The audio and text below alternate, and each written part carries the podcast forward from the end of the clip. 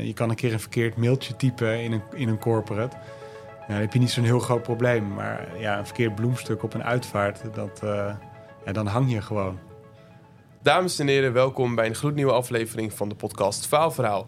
Vandaag zit ik met Frans, auteur van het boek Aankloten.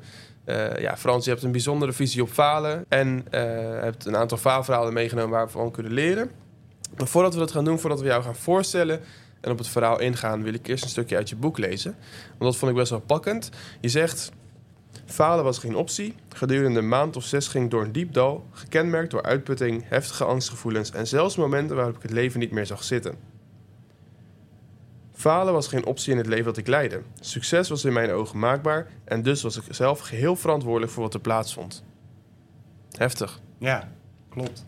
Voordat we daarop ingaan, zou je eerst jezelf nog even willen voorstellen? Ja, mijn naam is uh, Frans van Leeuwen. Ik ben uh, ondernemer, vader van uh, twee kids. Um, ik help ondernemers inmiddels, naast dat ik een boek heb geschreven, om gezond te groeien met minder gezeik. Dat, dat is het credo, want ieder ondernemer begint vaak met een droom. En vervolgens zit je ineens allerlei dingen te doen waar je niet op zat te wachten.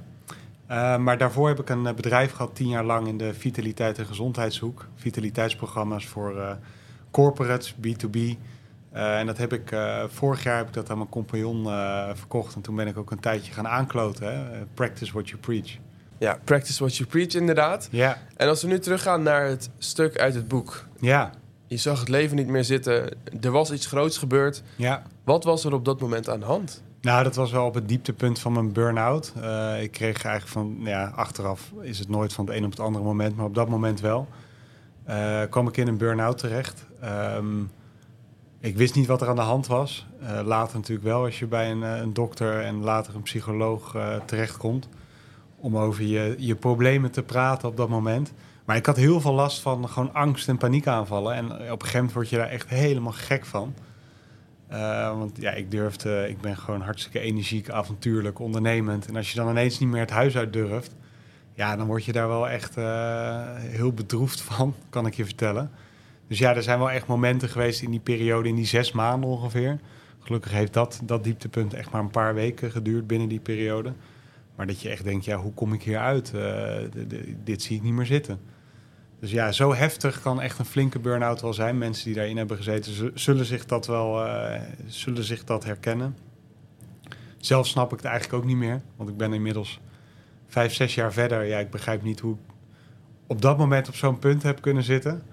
En gelukkig gaat het ook hartstikke goed. Um, maar uh, ja, dat, dat, uh, dat was op dat moment was dat aan de hand. Ja, want je hebt natuurlijk ook in de wereld van de gezondheid, Ja. dat je een bedrijf. Ja, Je zou zeggen, ja. de expert die, eh, die, die kan zichzelf... Nou ja, het hoeft natuurlijk niet altijd zo te zijn, Nee. maar je zou kunnen zeggen van... Hè, jij let dan wel extra op, eh, op jezelf. ja.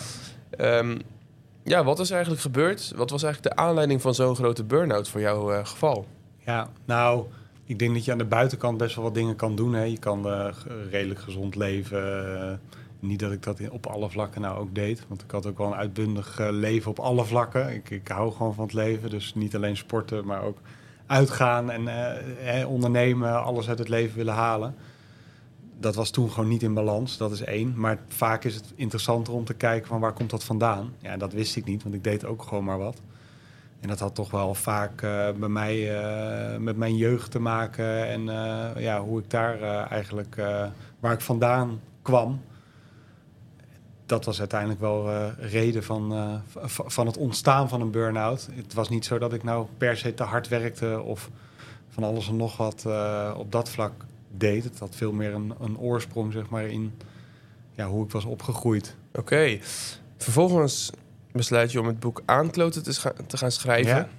Hoe is dat proces geweest? En ik ben ook heel erg benieuwd naar de tegenslagen die je daarin hebt gehad. Ja. Hoe moeilijk of hoe makkelijk was het om een boek te schrijven? Nou- Vooral over dit onderwerp, falen en Ja. aankloten en tegenslagen.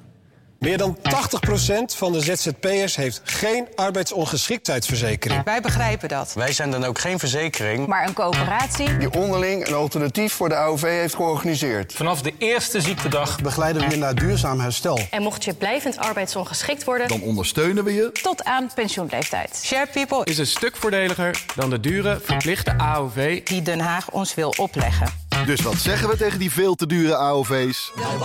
Kijk op sharepeople.nl.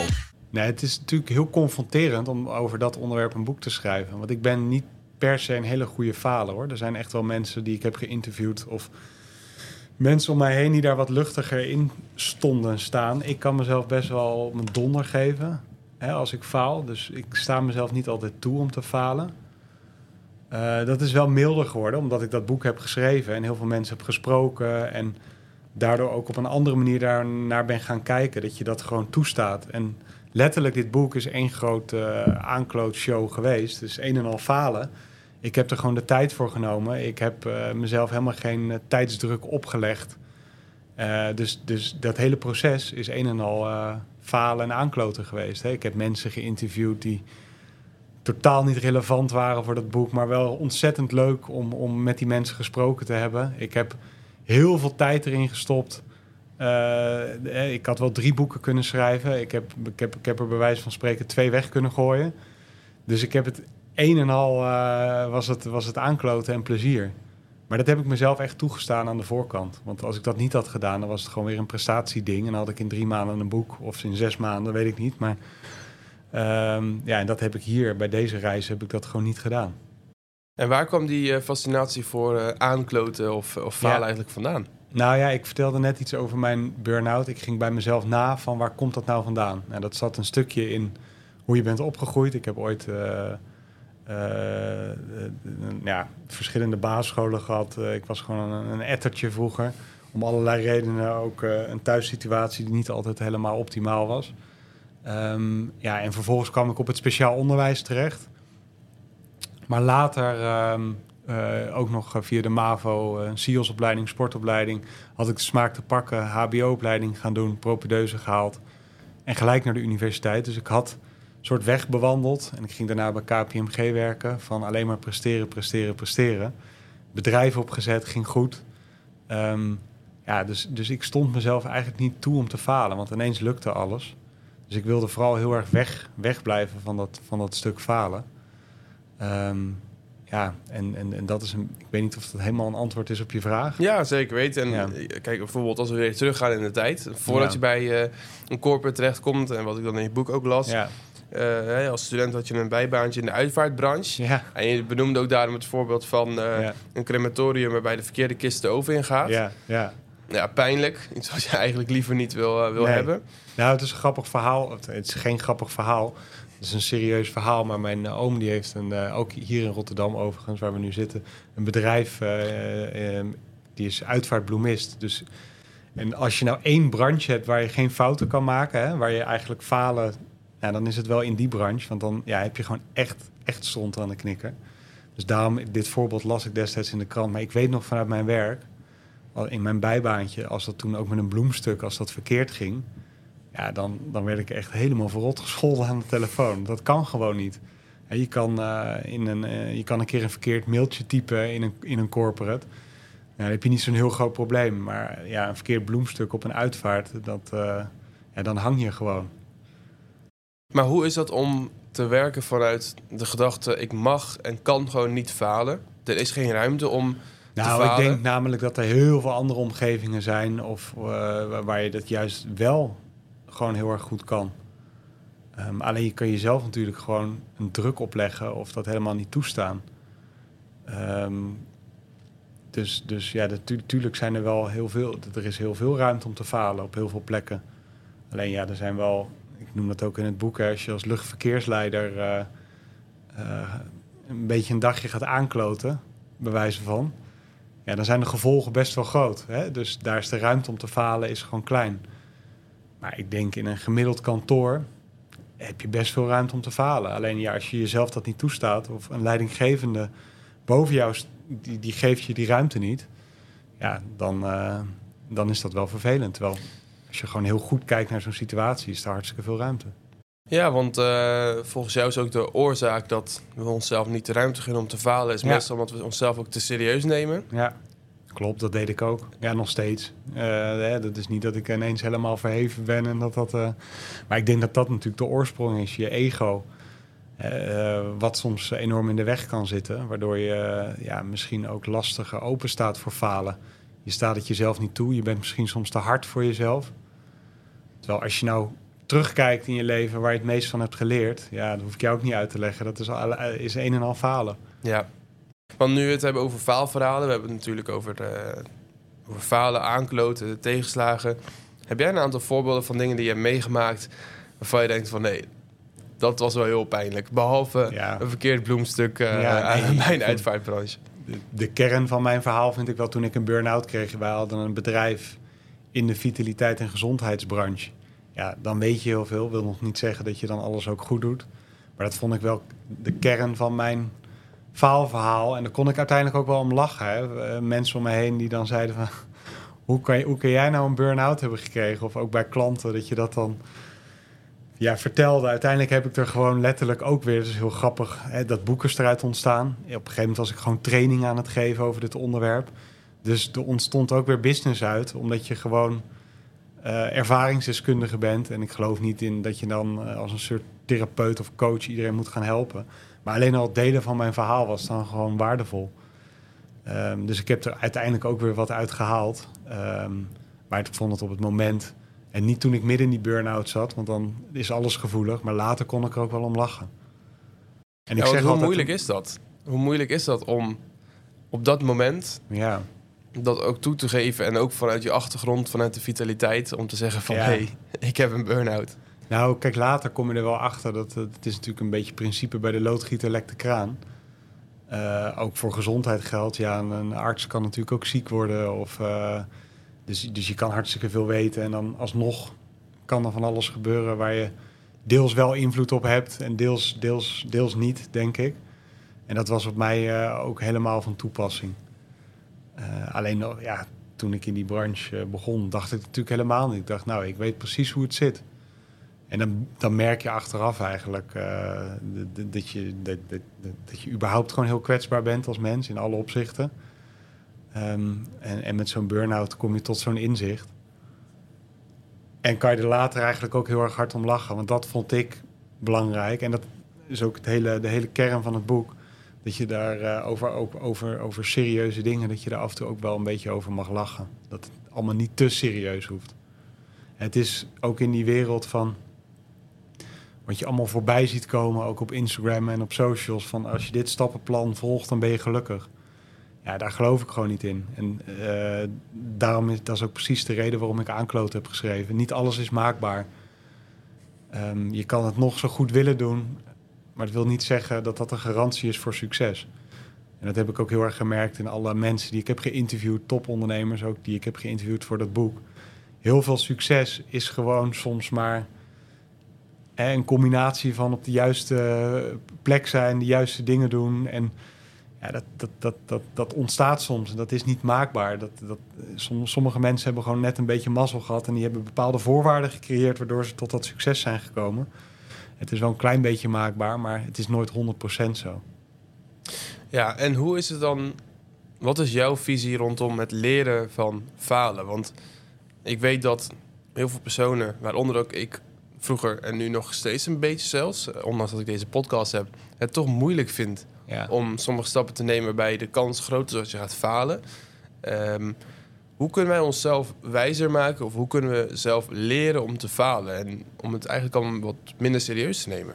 Nou, ik denk het einddoel weglaten. We zijn natuurlijk heel doelgericht. Mensen vragen al snel, ja, wat is je doel? Wat wil je bereiken? Terwijl, ja, laat dat gewoon eens los. Geniet eens gewoon van de reis. Die tip heb ik heel erg meegekregen van, ja, eigenlijk leermeesters, ondernemers die ik weer heb geïnterviewd.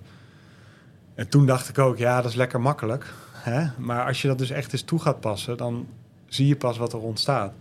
We zijn zo gewend om prestatiegericht, doelgericht met iets bezig te zijn. Terwijl, ja, gewoon eens een keer iets gaan doen. Ook zo'n podcast. Ik weet zeker, hier gaat wat uitkomen. Los van de podcast gaat er nog veel meer uitkomen. Ja, en dit kwam ook eigenlijk van de een op de andere dag. Dat, eh, dat klinkt heel raar natuurlijk, maar ik, ik dacht opeens van... hé, hey, ik moet een podcast gaan doen. Uiteindelijk kreeg ik die opportunity, eh, omdat we naar een kantoorruimte gingen... waar ook een podcaststudio in zat. En toen zijn we maar gewoon gaan begonnen. We zijn maar gewoon gaan aankloten. En ik kijk maar eh, wat eruit komt. Die begint natuurlijk klein met een MVP. Kijken of dat goed ontvangen wordt. Nou, dat was het geval. Eh, de podcast wordt steeds groter en groter. En uiteindelijk eh, bouw je iets moois op. Ehm, dus ja, da- daarin herken ik ook heel erg wat je zegt. Ja, oh, misschien is dat ook wel een goede tip. Neem kleinere stappen. Ja, zeker. Neem kleinere stappen en laat dat einddoel weg. Want je kan nu gelijk gaan denken, ik wil zoveel volgers en luisteraars en noem het maar op. Terwijl ja, eh, het leukste is dat we hier aan tafel zitten en dat jij straks weer eh, met iemand eh, anders een verhaal aan het houden bent. Volgens mij is dat het leukste. Dus geniet, geniet van de reis. Maar ja, het wordt heel snel teniet gedaan omdat we bezig zijn met het einddoel of met een prestatie of het moet iets opleveren. Eh, dat, vind, dat vind ik ook wel echt een, een ding van deze tijd. Alles moet iets opleveren. En niet alleen in je werk, maar ook in je privéleven. Sport moet iets opleveren. Je gaat sporten om een fit lichaam te krijgen, om een afgetraind lichaam te krijgen. Ik ben er zelf vaak ook zo één, dus ik ben niet altijd het beste voorbeeld. Maar het is altijd, je doet dit voor het ander. Dus je hebt altijd met alles in je leven een einddoel. Ja, als je dat op alle terreinen hebt, ja, dan weet ik niet eh, of je jezelf nog toestaat om te kunnen falen. Het is natuurlijk wat, wat luchtiger als je ook een aankloot hobby hebt waar gewoon alles mag. Dat je in je werk een beetje kunt aankloten. Dat je dat op verschillende plekken in je leven terug kunt laten komen. Ja, en ook als we bijvoorbeeld, ehm, als we sinds jongs af aan worden eh, plat gebombardeerd met vragen als eh, wat wil je laten worden of wat wil je laten gaan doen. Dus ook het verlengde van doelen hebben en een stukje prestatie. Wat is jouw advies daarvoor, voor de wat jongere generatie die ook luistert? Eh, ja, moeten we ook maar gewoon ergens gaan beginnen of toch een eh, routemap uitstippelen? Nou ja, je, moet je kan er obsessief mee bezig zijn. Hè? Je kan hele mindmaps maken en eh, gaan mediteren en al je dromen zeg maar op papier gaan uiten en uitspreken. En, maar ja, neem het leven soms ook gewoon even zoals het is en zoals het komt. En kijk eens wat er op je pad komt. Ik denk wel dat in de jonge generaties de prestatiedruk heel hoog is. Ik denk dat ik nog net een beetje geluk heb gehad. Wij konden een soort van eindeloos studeren. En echt twee jaar na mij was dat ook allemaal klaar. Ik heb nog studiefinanciering gehad. Ik kon bijlenen. Ik kon al- al- alles doen, weet je wel, daaromheen. En dat is nu echt wel, ja, echt wel anders. En dat, dat, nogmaals, dat zit hem niet alleen op studie en op eh, zakelijk vlak. Hè, als je straks een carrière wil gaan bouwen. Maar ook op alle andere vlakken. En daar ligt de lat wel heel hoog. Vind ik. Ja, van mij mag je de lat voor jezelf af en toe ook wel eens een keer even ietsje lager eh, leggen. Of gewoon zorgen dat je ook nog aan ontspanning toekomt zonder dat het in je agenda staat. Want dat, het is bijna een, eh, een to-do eh, dingetje geworden. Dat je moet gaan mediteren, moet gaan sporten, naar yoga gaat om rustig, rustig te worden. Ja, dat schiet natuurlijk zijn doel voorbij. Gun Ja. jezelf gewoon wat tijd om aan te kloten. En als we kijken naar jou als persoon die, eh, die falen eh, natuurlijk eh, ja, hoog heeft staan, die het belangrijk vindt. Ja. Ik kan me zo voorstellen dat er nog wel meer faalverhalen zijn ontstaan in je leven. Zijn er Ja. nog andere die je met ons kunt of wilt delen? Ja, wel eentje waar ik aan moest denken is dat ook wel weer een tijd geleden hoor. Toen was ik nog wat jonger en toen zat ik ook nog volop in de uitgaanswereld. en toen eh, waren we na een paar dagen naar zo'n zo'n zomerfestival gegaan. En ik, had toen best wel een belangrijke presentatie staan. was een soort try-out training voor een groot uitzendbureau. En eh, ja, dat was de dag na dat festival. En vaak gaat dat goed op de een of andere manier. En dan denk je, ah, het komt wel. En als je jong bent, dan eh, red je je wel. En die keer ging dat zo verschrikkelijk slecht. Het was gewoon echt gênant. En ik was moe en uitgeput ook na dat festival. En dan, dan sta je daar en dan, je, weet gewoon, dit is niet oké. En je, voelde het ook vanuit de groep. En eh, het was zelfs zo dat ze... En ze durfde het niet eens te benoemen, zo slecht was het. En ik heb het ook heel snel afgeraffeld en gestopt. En eh, ja, uiteindelijk is het natuurlijk nooit wat geworden. Heb ik die training eh, één keer kunnen geven. Maar ik zou hem daarna nog tientallen keren kunnen geven. Maar dat, ja, dat was geen succes. Nee, Ja, lesson learned zou ik kunnen zeggen. zeker. Ja, En als we kijken naar het belang van falen bij eh, startende ondernemers, eh, als we kijken naar start-ups, Ja. eh, ja, het is natuurlijk wel een bepaalde werksfeer die daar heerst. Heel erg gefocust op goals en ja, presteren. En ja, eigenlijk niet, niets anders dan dat jij gewend bent in de, in de corporate wereld. ja. Wat zijn jouw adviezen en tips op dat vlak om uiteindelijk toch de beste versie van onszelf te kunnen worden? ja En ook natuurlijk zoveel mogelijk te presteren, want ja, we willen natuurlijk wel mooie doelen behalen. tuurlijk. Ja. Ehm, maar ook op een, op een manier waar je zoveel mogelijk van leert. En Ja. Waar er ook ruimte is om te falen. Of bijvoorbeeld, eh, wat is jouw advies richting bijvoorbeeld werkgevers? Van hoe kunnen we een goede werksfeer creëren Ja. waar je de ruimte biedt om te falen? Nou, ik denk allereerst is het natuurlijk... Ik heb een formule in het leven geroepen. 80% presteren, 20% aankloten. Ik ben van nature ook echt een presteerder. Dus ik, ik moet mezelf juist ook de tijd gunnen om... Of ruimte gunnen om wat aan te kloten. Maar ik denk alleen al het gesprek erover aangaan. En gewoon eh, niet alles te serieus nemen. Hè. Alles zit al dichtgetimmerd met KPI's, rapportages, doelen. Ja, neem het af en toe ook gewoon even wat minder serieus. En dat begint natuurlijk wel een leidinggevende of een eh, CEO of een directeur eh, of een manager, die heeft daar natuurlijk gewoon een voorbeeld in. Dus daar begint het wat mij betreft. En dat kan al eh, simpel met een tafeltennistafel zijn. Hè? Eh, zet dat eens in een kantoor en kijk wat er gebeurt. Tot gewoon een keer een biertje drinken om drie uur s middags met je team. Tot een keer een propje gooien naar iemand zijn hoofd. Van wat ben je aan het doen?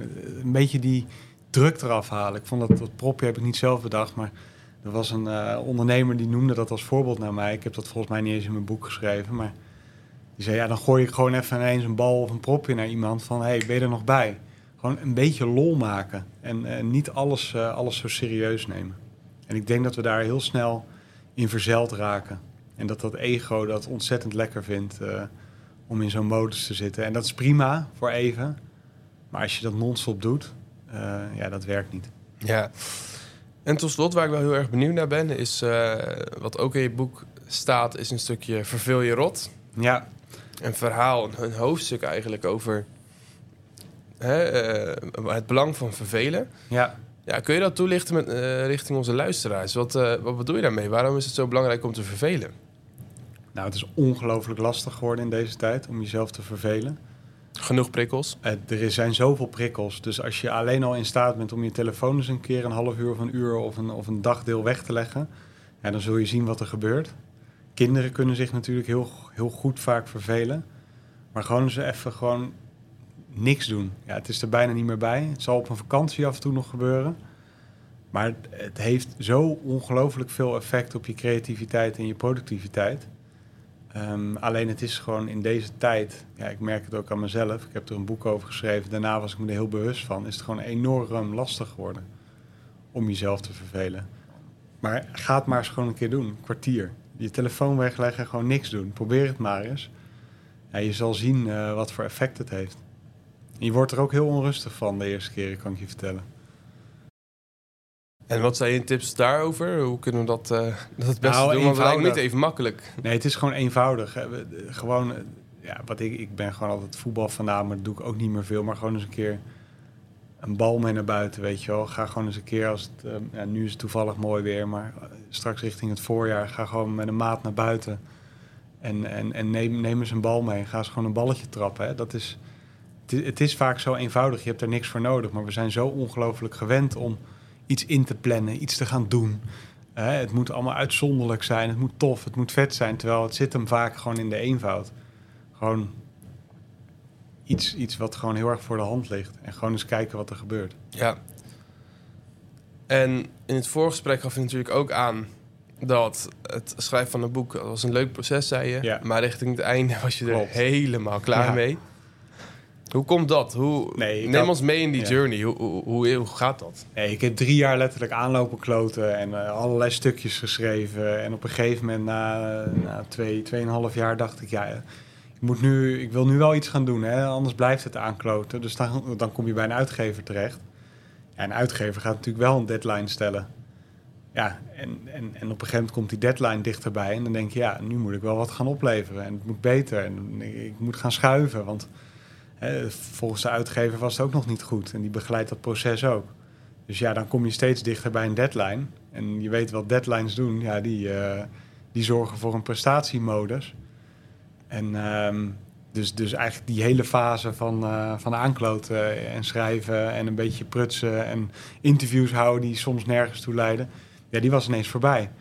Dus ik moest wel zeggen dat, dat eh, de, de laatste weken vond ik het wel echt beuken. Toen heb ik geen letter meer, ook even een paar weken daarna kunnen schrijven. En geen boek meer kunnen lezen, omdat ik het gewoon eh, echt wel even beu was. Ik ben ook niet, per definitie vind ik nou echt een schrijver die zichzelf opsluit. Ik, ik heb superveel energie, dus ja, dat moet er, moet er ook uit. Maar ja, toen was het gewoon echt even hup zitten, schrijven, typen, typen, typen. En eh, schuiven met teksten en helemaal in je hoofd zitten. Maar dat was wel nodig om tot het eindresultaat te komen. En achteraf gezien zou je zelf adviseren om, eh, om het boek te schrijven? Of met andere woorden, komt er ooit een 2.0 versie? Of eh, Ja. heb je het wel even gezien zo? Nee, ja, ik denk dat je. Ik, da, ik snapte nooit waarom eh, schrijvers of mensen meerdere boeken uitgaven. Maar ik snap het nu wel, omdat je. Alles wat je schrijft is op een gegeven moment weer achterhaald. Hè? Want het is tijdsgebonden. Je ontwikkelt jezelf ook weer als mens. Dus je krijgt weer andere inzichten. Ehm, je mening verandert. Eh, Ergens in de kern ben ik het nog met het boek eens. Maar er zitten ook wel weer dingen in. Dat, die zou ik nu weer anders schrijven. Hè? Of dan zou ik denken, ja, dat, er zit, zit nog wel wat verdieping in. Dus ja, ik denk toch dat er ooit een tweede boek komt. Ja, en misschien nog wel een derde. Maar wanneer weet ik nog niet. Mooi. Ja. Nou, in ieder geval heel veel succes met de toekomstige boeken die, eh, die eraan gaan komen. En bedankt voor je tijd ook. Ik denk dat het zo een hele mooie aflevering is geworden. En eh, ja, heel veel succes met het vervolg. Ja, dankjewel. Leuk eh, dat ik hier eh, mocht zijn.